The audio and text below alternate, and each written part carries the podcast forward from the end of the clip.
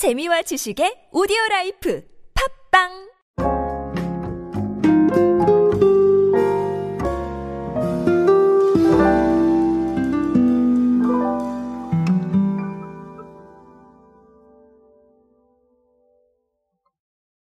자, 여러분은 어떤 선물 선호하십니까? 사실 저는 선물이라면 다 좋습니다.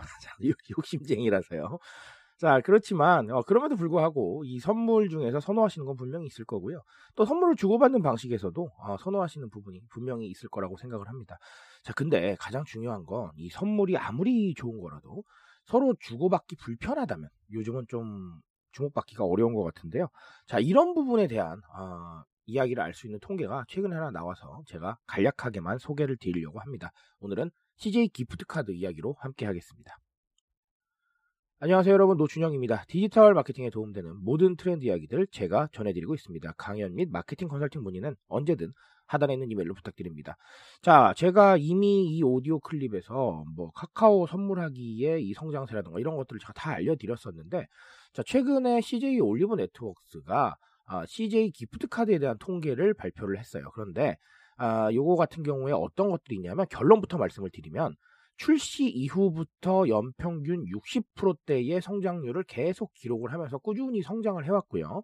이제 올해 2022년 매출액은 전년도보다 한 30% 이상 증가할 것으로 기대를 하고 있다. 그래서 사업 시작 이후 최초로 연매출 1000억 원 이상을 달성할 것이다. 자, 이런 통계를 내놨습니다. 통계도 통계지만 전망도 되겠네요.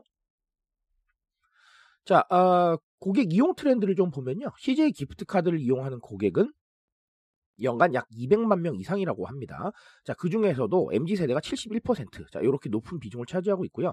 어, 20대가 43%, 30대가 28%, 40대가 15%, 자, 50대 이상이 6%. 그러니까 아무래도 연령대가 올라가면 올라갈수록 좀, 네, 많이 사용하시진 않는다라는 걸 알 수가 있겠죠. 자, 그래서 이용하는 횟수는 월 평균 850만 건이 나왔는데요. 뭐 올리브영, CJ 온스타일, 빕스, CGV 자 요런 쪽에서 사용이 많았다고 합니다. 아, 여기서 이제 오프라인 이용이 또 70% 정도를 기록을 했다라는 것도 있네요. 그럼 온라인 이용도 꽤나 많았다는 얘기네요.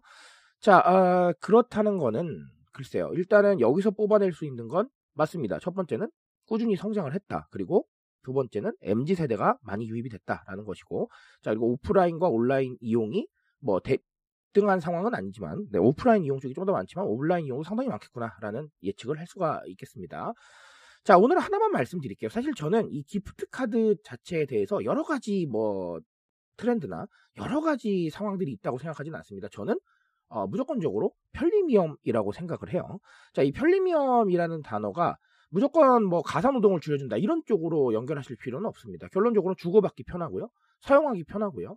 그리고 사용처가 많아지고요. 이 사용처에서 활용할 수 있는 부분이 더 많아지고요. 이게 굉장히 중요할 것이다 라고 생각을 합니다.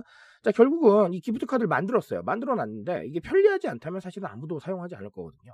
근데 이게 아, 우리가 지금 보시면 아시겠지만 과거보다 상당히 접근성도 좋아졌고 그리고 그 접근성을 통해서 사람들과도 주고받기도 편해졌고 그리고 주는 사람도 이게 활용이 어려우면 좀 민망할 텐데 그게 아니라 활용도 편해지니까 안 줄 이유가 없어지는 겁니다. 자 그래서 꾸준히 성장을 하고 있다라고 보셔도 어, 무방할 것 같습니다.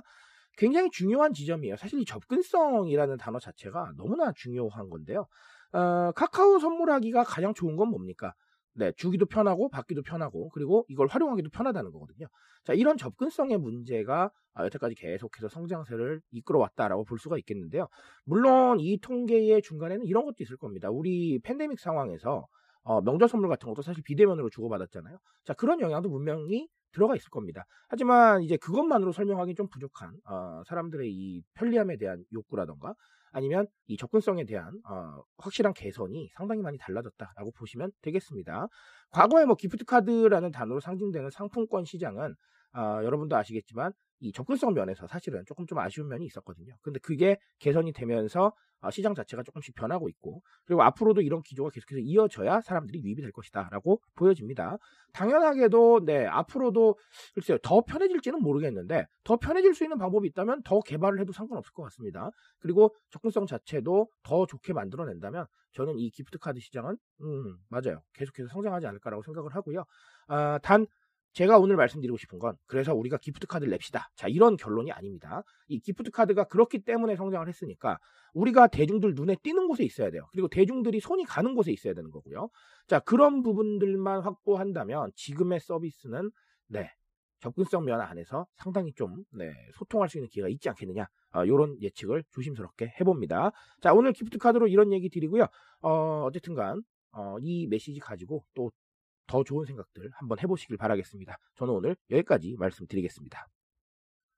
트렌드에 대한 이야기는 제가 책임지고 있습니다. 그 책임하면서 열심히 뛰고 있으니까요. 공감해 주신다면 언제나 뜨거운 지식으로 보답드리겠습니다. 오늘도 인싸 되세요, 여러분. 감사합니다.